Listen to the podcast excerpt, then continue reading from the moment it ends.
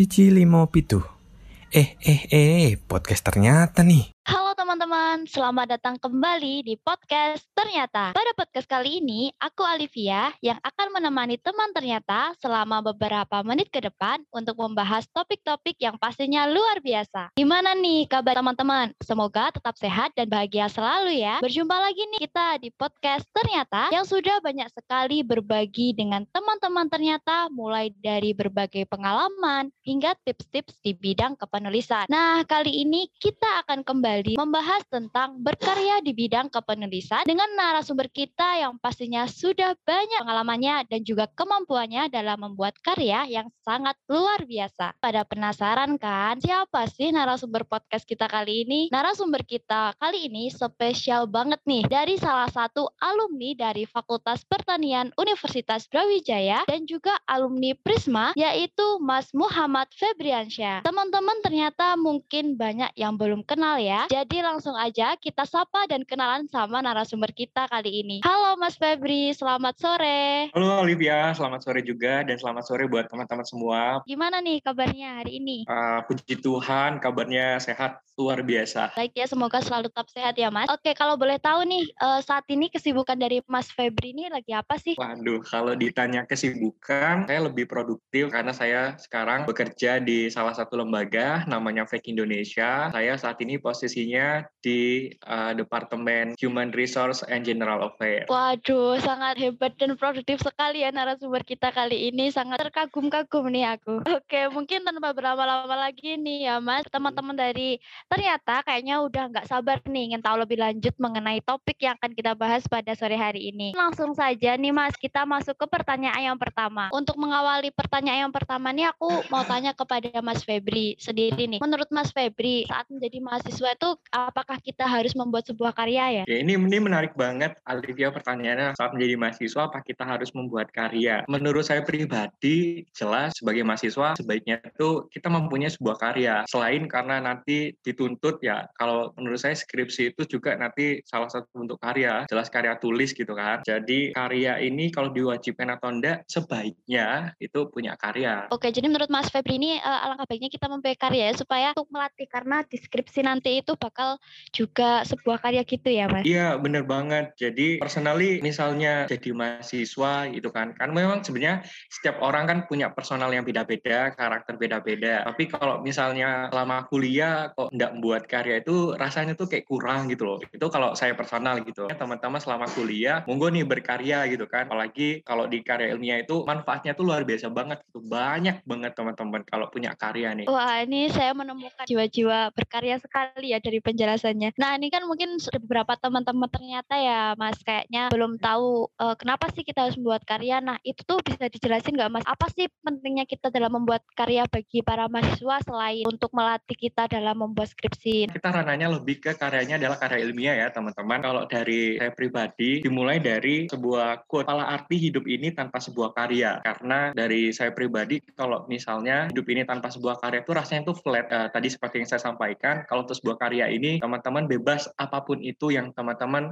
suka sesuai dengan passion. Tapi kalau untuk karya ilmiah, saya sudah basicnya dari SMA dan untuk di masa kuliah saya mengasah gitu. Jadi nanti ke depannya gitu kan apalagi kita yang mahasiswa sarjana sampai pun nanti S2, S3 kan dituntut sebuah karya ilmiah. Jadi nanti untuk pembuatan skripsi, tesis, disertasi itu sudah sangat terlatih. Bagus sekali ya, jadi bisa mengasah kemampuan yang sudah dipunya menjadi kemampuan yang lebih baik lagi. Mas Febri sudah menjelaskan ya gimana tentang karya yang disukai yaitu menyusun karya ilmiah. Aku mau tahu nih Mas, eh, bagaimana sih cara Mas Febri sendiri untuk melatih kemampuan dan membuat karya bagi para mahasiswa terutama yang belum ada pengalaman kan beberapa teman-teman dari podcast nyata ini yang belum punya pengalaman dalam membuat karya ilmiah mungkin bisa dikasih tahu tips cara cara melatih kemampuannya bagaimana. Oke, menarik untuk teman-teman juga yang baru mau nyemplung di dunia karya ilmiah gitu kan. Yang pertama adalah harus rajin membaca. Apa pun itu bacaannya teman-teman. Misalnya teman-teman suka membaca statusnya orang pun boleh atau yang paling utama sih apa namanya baca buku ya. Selain baca koran, kayaknya jarang ya sih koran udah. Ya berita-berita online gitu, terus baca yang mau lebih berat lagi baca jurnal gitu kan. Karena dari situlah nanti akan muncul ide-ide luar biasa yang bisa kita tuh jadikan sebagai bahan nanti untuk buat karya ilmiah. Sebenarnya ada menarik Sekarang kan orang itu sudah bawa gawai, handphone, lihat story, lihat ini. Sebenarnya itu bisa jadi salah satu juga sumber ide nih nanti muncul dengan membaca story-nya orang. Misal kalau orangnya lagi bad mood, kira-kira butuh apa ya biar nggak bad mood? Didetailkan ke ranah teknologi atau psikologi, sesuainya nanti ranahnya bisa ke bidang apa nih yang cocok. Tapi kalau saya boleh tahu, menurut Alivia gimana nih untuk memulai berkarya gitu? Kalau dari aku sendiri tuh uh, mungkin bisa itu kak kumpul-kumpul sama teman berdiskusi kira-kira apa sih permasalahannya kayak gitu sih kak? Iya bener banget. Jadi selain dari baca, saya sepakat dulu juga sering kalau di kami itu sering buat small group discussion gitu ya. Jadi kita ada satu topik nih, ya udah kita diskusikan, kita brainstorm bareng. Nanti dari situ biasanya akan muncul ide-ide liar gitu, Liv.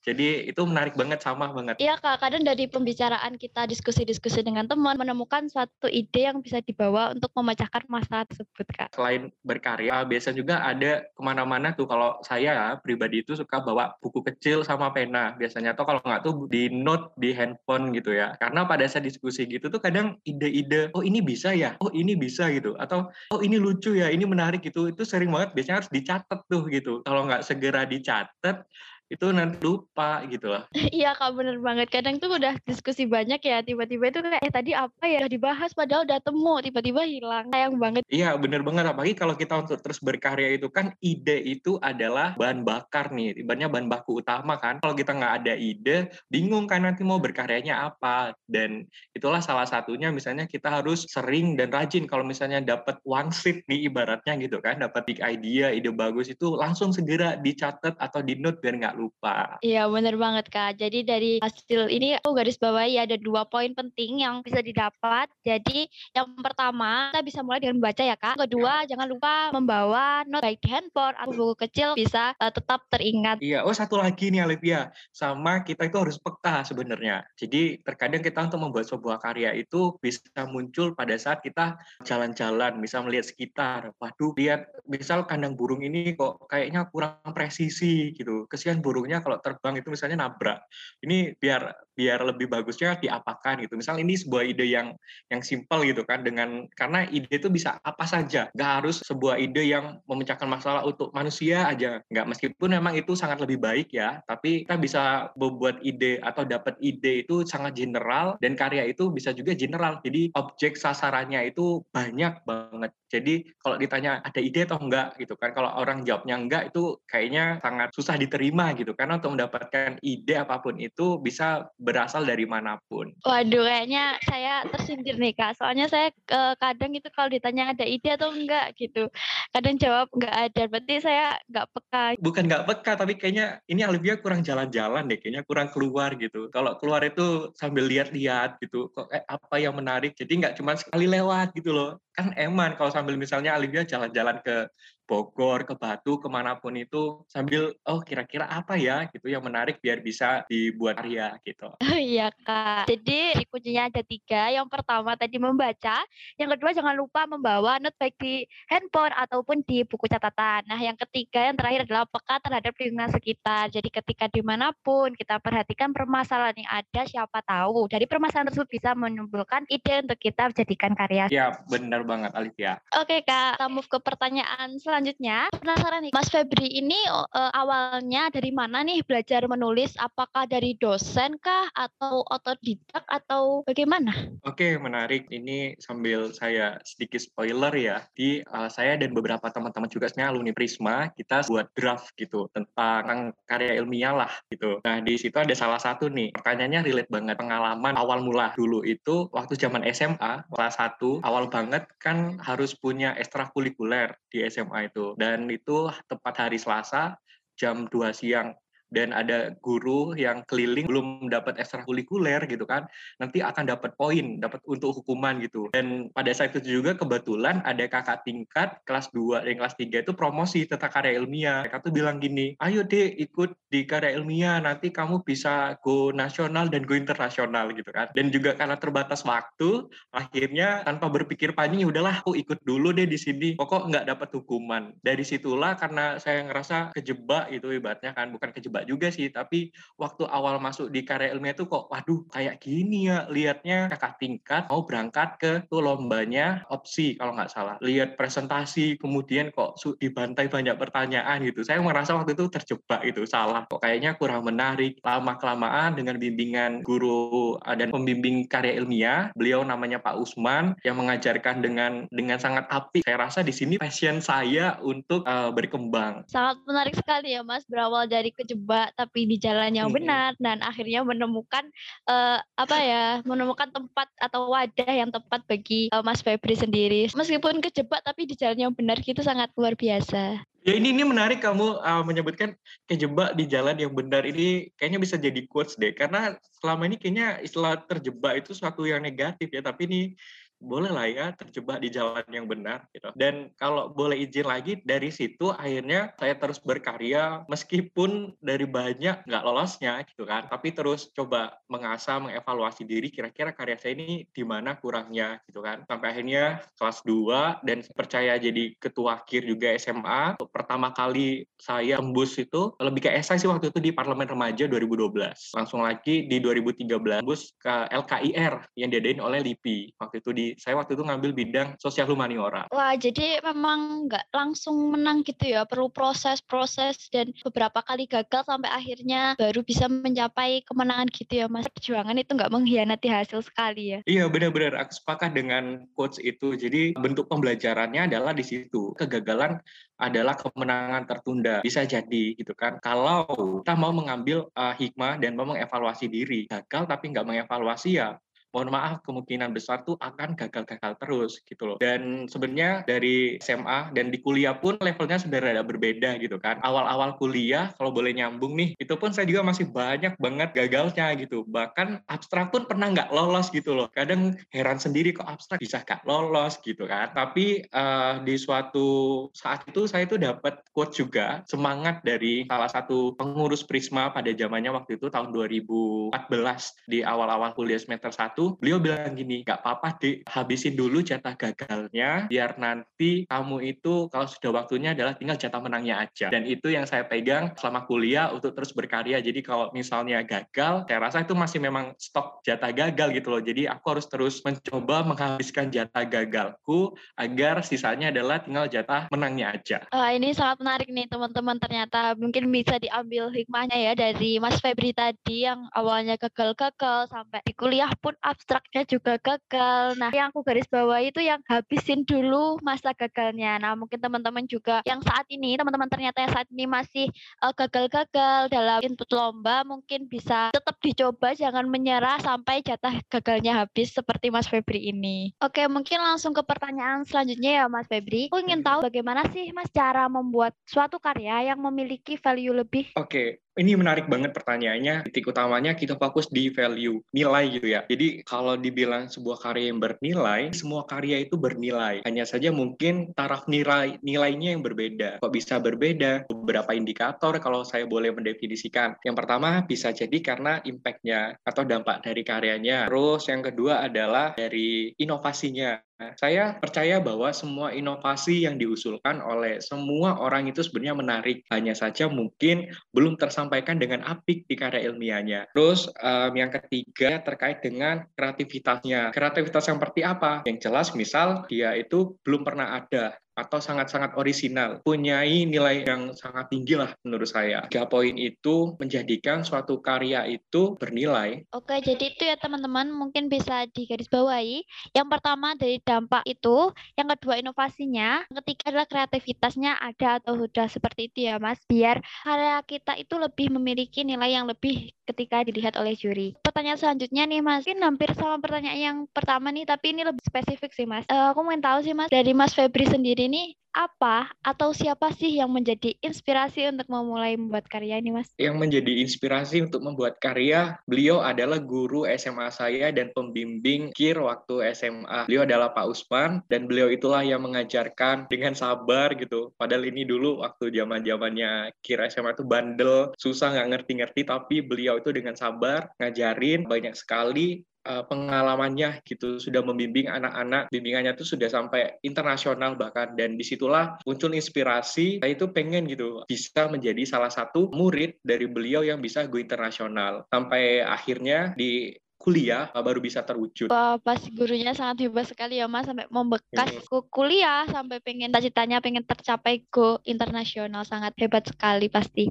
Ya, tadi kan udah membahas inspirasi ya Mas. Hmm. Nah, sekarang ini motivasi nih Mas. Apa sih yang buat motivasi terkuat yang membuat Mas Febri untuk tetap berkarya? Oke, motivasi terkuat untuk saya tetap berkarya, apalah arti hidup ini tanpa sebuah karya gitu. Jadi itu yang terus memotivasi untuk pengen buat yang lain deh. Meskipun di sisi lain ada motivasi lain nih misalnya. Katakanlah kalau karya ilmiah ini kan sebenarnya artinya kita tuh bisa jalan-jalan. Karena kalau misalnya nanti karyanya sudah lolos, kita akan ada kesempatan untuk mempresentasikan ke kampus penyelenggara gitu kan. Itulah motivasi saya membuat karya ilmiah juga gitu. Untuk bisa jalan-jalan ke berbagai kampus di Indonesia Indonesia. Kalau menurut Alivia, apa nih motivasinya? Kalau dari saya itu mungkin cuan sih mas, karena serba online. Jadi kalau jalan-jalan tuh agak mustahil gitu, lebih ke cuan gitu sih mas. Oke, menarik karena cuan ya, itu bisa jadi juga salah satu motivasi. Kalau saya motivasinya tuh rada kesekian gitu, tapi utamanya ke jalan-jalan. Memang ada nih, kalau saya pribadi boleh jujur ya, ada juga tuh pasti biar dapat cuan. Karena kalau boleh jujur juga, pada saat kuliah itu kita juga kan akan bisa dapat reward dari kampus kampus juga kan. Saya itu sampai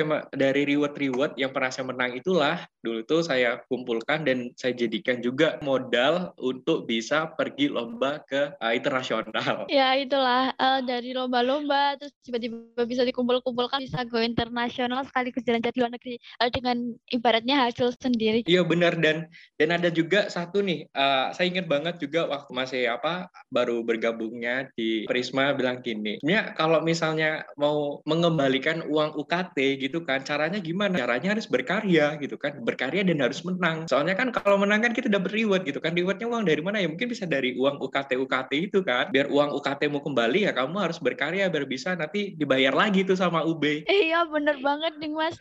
Kok nggak kepikiran hmm. ya kayak eh iya ternyata uang dari apa uang penghargaan itu kan juga dari UKT kita sama ini ya. Kalau pengen uang UKT-nya kembali ayo teman-teman berkarya dan menang gitu. Biar nanti dapat reward dari UB gitu. Lumayan kan bisa buat nanti berkaryanya lebih jauh lagi gitu. Bisa go internasional, bisa jadi modal atau misalnya nanti kedar untuk uang beli es atau mau healing gitu kan. Lumayan banget itu. Iya, mungkin buat teman-teman ternyata nih bisa jadi motivasi juga ya. Uh, biar uang kuatnya kembali, biar bisa healing tanpa uh, minta orang tua. Uh, caranya cuma kita ikut lomba dan kita harus menang biar semangat dalam mengikuti lomba seperti itu biar teman-teman yang uh, semangatnya mulai hilang bisa jadi motivasi motivasi kembali nih. Oke, bener banget luar biasa. Itu boleh dicontoh. Iya, kita sudah di hidungnya.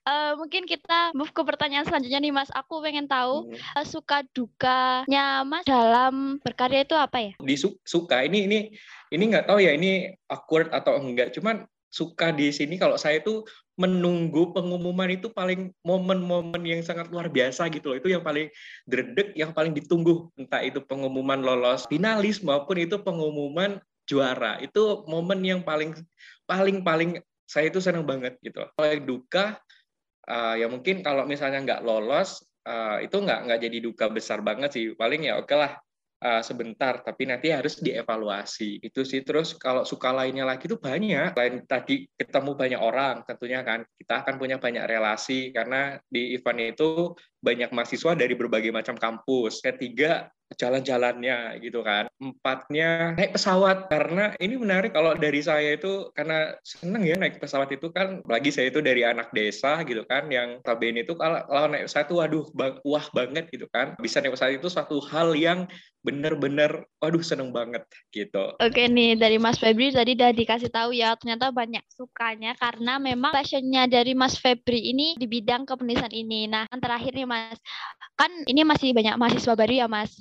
Nah, itu itu tuh Mas ada pesan nggak untuk mahasiswa baru yang masih anget-anget nih kan masih bingung tuh antara organisasi atau hanya fokus kuliah atau hanya lomba-lomba Mas biar uh, seperti Mas Febri ini bisa menemukan passionnya dengan tepat. Ini beberapa pertanyaan juga pertanyaan juga yang sering nih uh, diajukan. Kalau untuk teman-teman semua ya ran dan pesan mungkin itu kan. Kalau baik monggo boleh diterima, kalau enggak juga boleh direnungkan. Teman-teman selama kuliah itu harapannya sih enggak hanya kuliah-kuliah aja, gitu.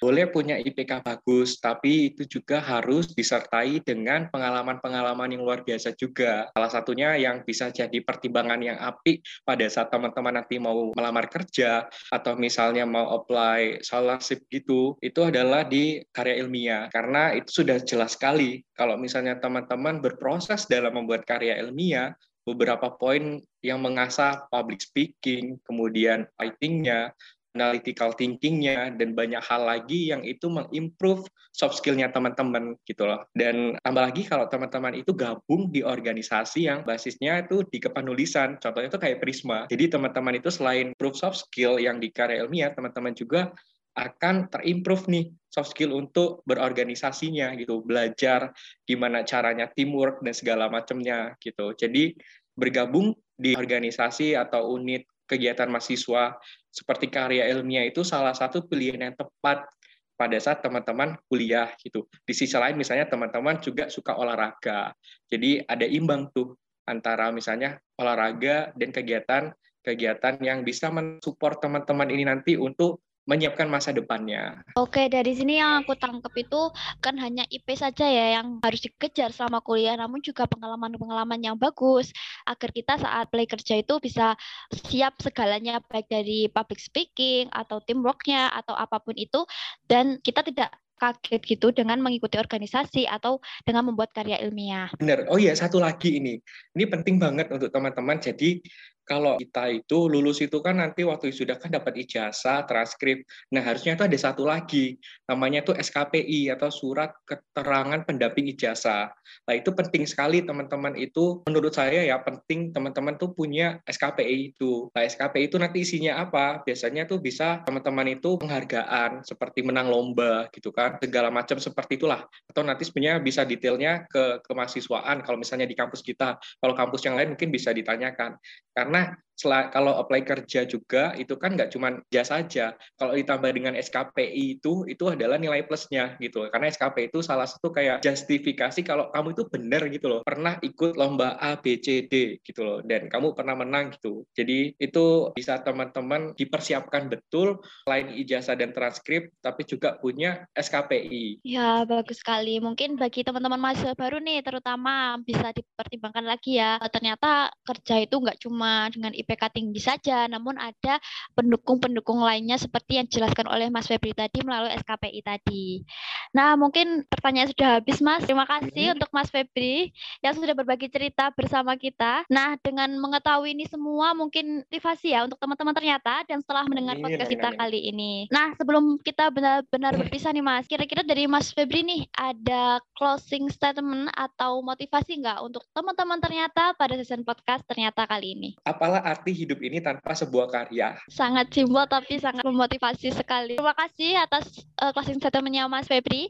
Ya. Oke teman-teman, itu tadi bincang kita dengan Mas Febri yang sangat menarik. Gak kerasa waktu berlalu cepat banget ya. Mungkin karena kita udah bincang-bincang topik yang sangat menarik hingga waktunya sudah selesai. Terima kasih banyak sekali lagi saya ucapkan buat narasumber kita yang sangat luar biasa yaitu Mas Febri. Semoga sehat selalu dan senantiasa diberi kelancaran dalam berbagai urusannya. Saya Alivia pamit undur diri. Jangan lupa untuk mendengarkan podcast ternyata episode selanjutnya. Tetap semangat dan jangan lupa jaga kesehatan ya.